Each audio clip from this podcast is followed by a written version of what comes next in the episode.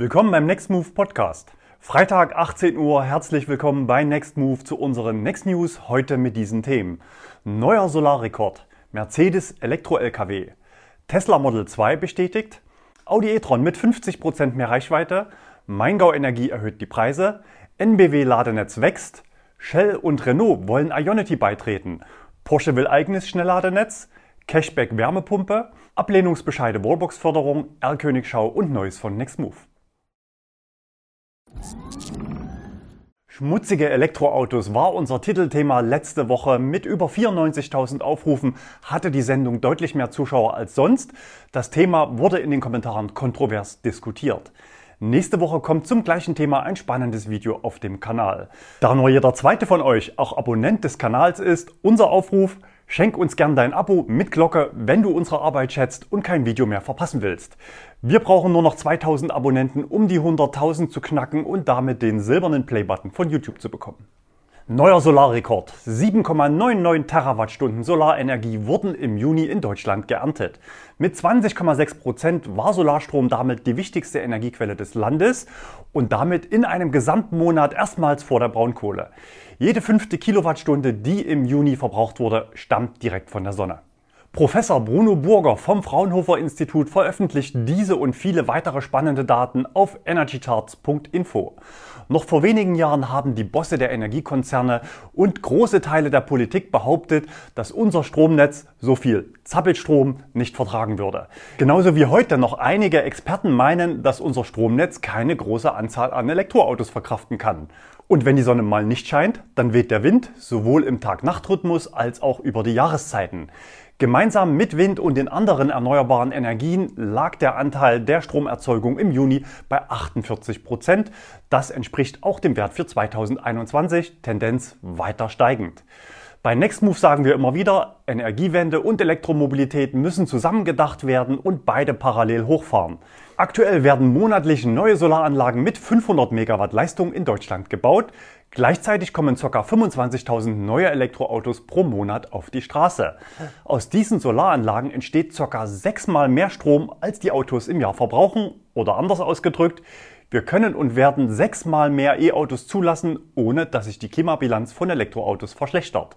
Um das Ziel von 65 Prozent erneuerbaren Energien bis 2030 zu schaffen, müsste man aber doppelt so viele Module aktuell installieren. Und die Branche der erneuerbaren Energien hat trotz großer Widerstände alle politischen Ziele in puncto Zeit und Kosten deutlich schneller erfüllt. Solarstrom als günstigste Art der Stromerzeugung am Ort des Verbrauchs und Elektroautos bilden dabei ein echtes Dreamteam. E-Autofahrer können nicht nur smart fahren, sondern auch smart tanken. Wer wie ich Solarstrom vom eigenen Dach zapft, fährt für weniger als 1,50 Euro pro 100 Kilometer. In Deutschland gibt es rund 13 Millionen Ein- und Zweifamilienhäuser. Und mit Sonnenlicht fährt es sich doch einfach am schönsten, oder? Mercedes stellt Elektro-Lkw vor. Mercedes hat seinen ersten Elektro-Lkw namens e-Actros mit einer Reichweite von bis zu 400 Kilometern vorgestellt.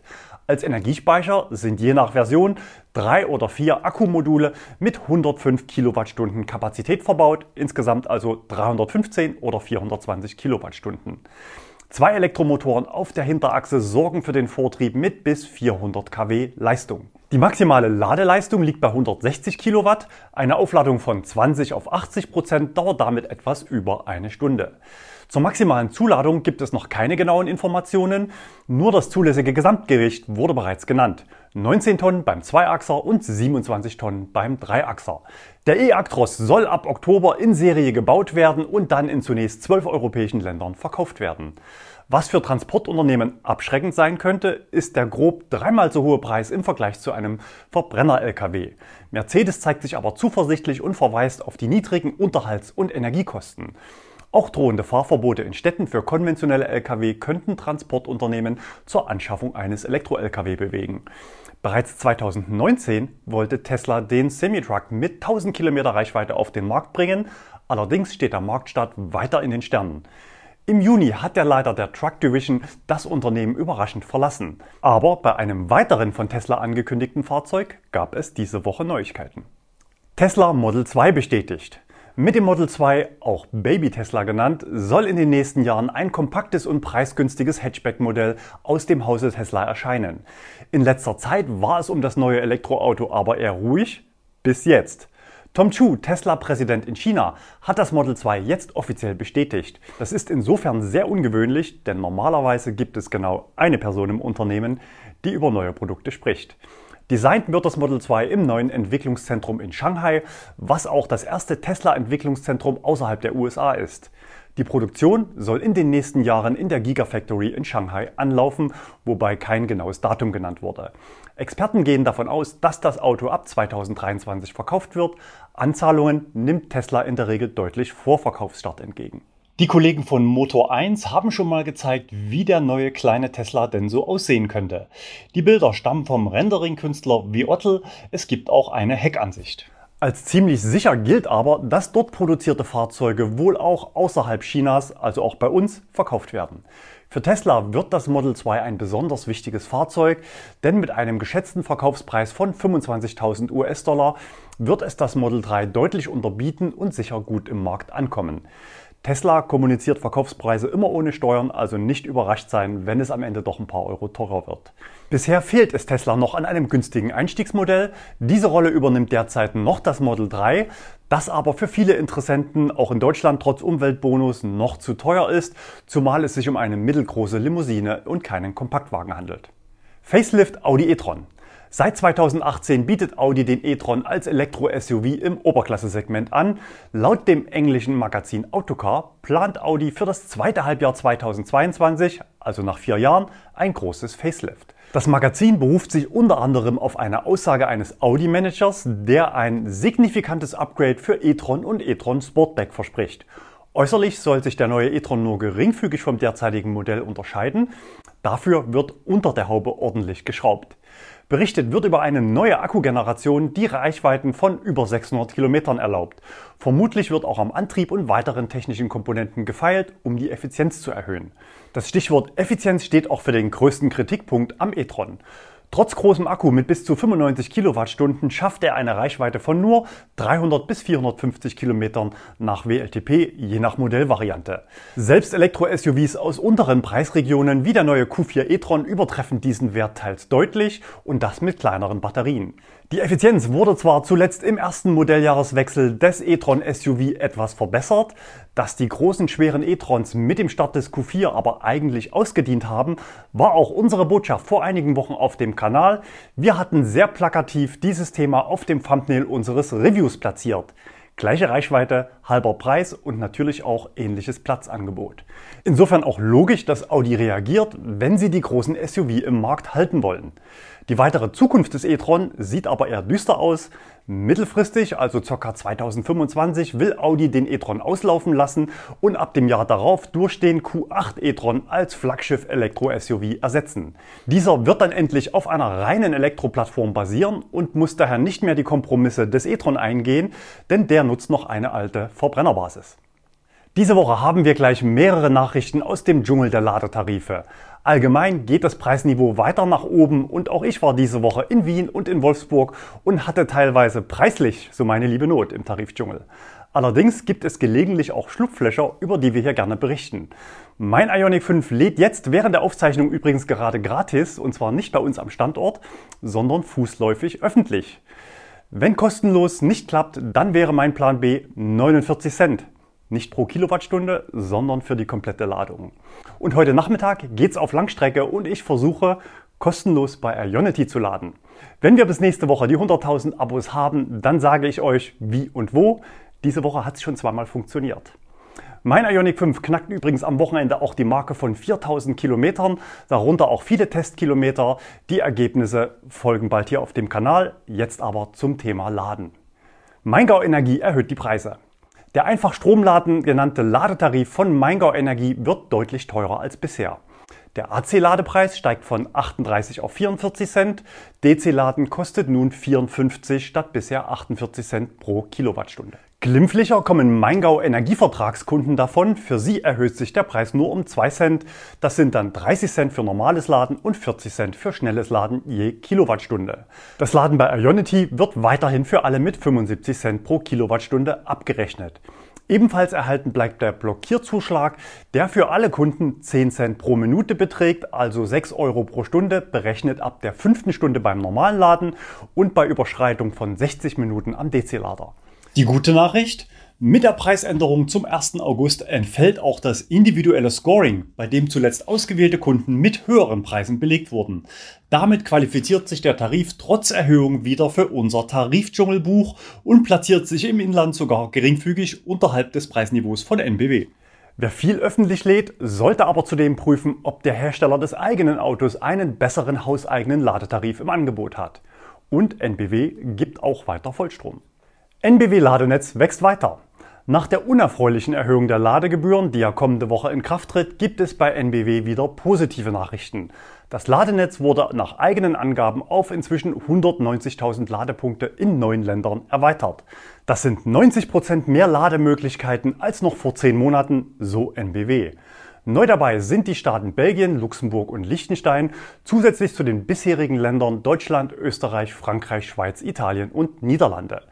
In Deutschland betreibt NBW schon jetzt das größte Schnellladenetz, verspricht für die Zukunft aber weiterhin einen Ausbau in rasantem Tempo.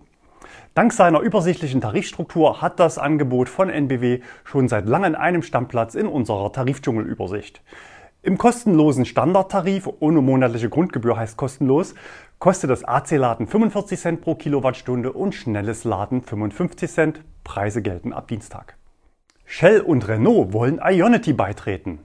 Das Ionity-Konsortium zum Aufbau eines europaweiten Schnellladenetzes könnte mit Renault und Shell schon bald zwei neue Mitglieder begrüßen. Beide Unternehmen interessieren sich laut der Nachrichtenagentur Reuters für eine Beteiligung von 20 bis 25 Prozent im Gegenwert von 400 bis 500 Millionen Euro. Für Shell wäre ein solcher Schritt nicht überraschend, denn der Konzern betreibt bereits mehrere Schnellladestandorte in Kooperation mit Ionity. Außerdem will sich Shell von seinem Mineralölgeschäft unabhängig machen und hat mit Shell Recharge, ehemals New Motion, ohnehin bereits einen eigenen Ladedienst. Für Renault wäre die Beteiligung eine gute Gelegenheit, seinen Kunden einen vergünstigten Ladetarif am großen Ionity-Netz anbieten zu können, denn das nächste Modell soll ja bekanntlich mehr als nur 50 kW Ladeleistung vertragen. Ionity gilt nach Tesla als das zweitbeste Schnellladenetz in Europa mit hoher Ladeleistung bis 350 kW ohne Powersharing zwischen den Ladepunkten guter Verfügbarkeit dank mehrerer Ladesäulen pro Standort, einer relativ hohen technischen Zuverlässigkeit und attraktiven Preisen von rund 30 Cent pro Kilowattstunde gegen monatliche Grundgebühr. Aber eben nur für Elektroautos der Ionity Clubmitglieder.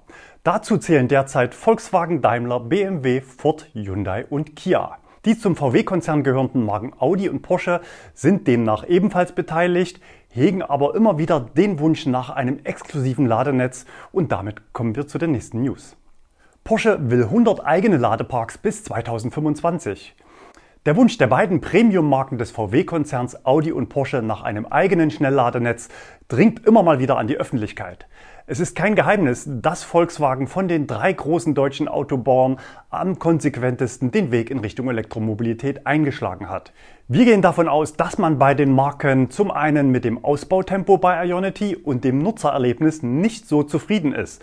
Zum Beispiel, dass man nach dem Einstecken relativ lange warten muss, bis der Ladevorgang startet, wobei Ionity hier schon Verbesserungen erzielt hat und sogar an einigen Standorten die Stationen ausgetauscht hat. Zuletzt zeigte Audi eine Vision seines Premium-Ladestandorts mit Launchzugang. Aus Kreisen des Porsche-Händlernetzes dringen nun weitere Informationen bezüglich einer markenexklusiven Ladeinfrastruktur vor. Dafür sollen bis 2025 100 Schnellladestandorte entlang der wichtigsten Verkehrsrouten entstehen. Angedacht sind je Ladestandort 6 bis 12 Schnelllader mit je 350 Kilowatt Leistung und eine digitale Reservierungsmöglichkeit für Porsche-Fahrer. So soll schnelles Aufladen ohne Warteschlange garantiert werden, was perspektivisch ein starkes Verkaufsargument für Porsche wäre. Was macht Tesla gegen Stau an Superchargern? Am kommenden Wochenende ist der 4. Juli, also Unabhängigkeitstag in den USA, mit dem höchsten Verkehrsaufkommen des Jahres. An 25 ausgewählten Supercharger-Stationen in Kalifornien wird das Laden zwischen 21 und 12 Uhr mittags kostenlos sein. Tesla will so die Auslastung über den Tag verteilen und Warteschlangen verhindern. Wir werden berichten, ob die Maßnahme fruchtet. Wärmepumpenrückzahlung. Wir hatten berichtet, dass VW wegen überhöhter Werbeaussagen zur Wärmepumpe eine Rückzahlungsaktion in Millionenhöhe startet. Barkäufer mit Wärmepumpe erhalten 285 Euro. Unklar war zunächst noch, inwiefern Leasingnehmer entschädigt werden. Diese Woche kam nun bei uns auch die frohe Botschaft von VW an, dass auch Leasingkunden eine Gutschrift in voller Höhe, also 285 Euro, bekommen. Für Neukunden gilt seit dieser Woche der reduzierte Preis von 990 Euro. Wichtig zu wissen, neben einer versprochenen Effizienzverbesserung im Winterhalbjahr arbeiten alle Fahrzeuge auf der MEB-Plattform von VW mit einem klimafreundlicheren Kältemittel als die Basisversion. Ablehnungsbescheide Wallbox-Förderung. Unerfreuliche Post gab es diese Woche für zwei unserer Zuschauer. Beide gehen möglicherweise leer aus bei ihrem Antrag auf 900 Euro Förderung für die eigene Wallbox. Das KfW-Förderprogramm ist grundsätzlich wesentlich einfacher gestrickt als der Umweltbonus, aber auch dort gilt es natürlich, eine lange Liste an Formalitäten einzuhalten. Wir können die Fehler der beiden nur nennen, um euch nochmal auf die komplette Lektüre des Merkblatts hinzuweisen. Außerdem gibt es eine sehr schöne FAQ-Seite. Hanno ist an der Barzahlung gescheitert. Sein Elektriker hatte dies gewünscht und natürlich auch eine Rechnung und Quittung ausgestellt. Das ist aber förderschädlich, denn die Rechnung muss unbar beglichen werden. Bei Jürgen war es eine vom Antragsteller abweichende Rechnungsadresse. Seine Partnerin ist Hauptmieterin der Wohnung und hatte den Antrag gestellt. Er als Tesla-Besitzer konnte nur die passende Tesla-Wallbox selbst bestellen. Mit abweichenden Rechnungsempfängern gibt es natürlich auch keine Kohle.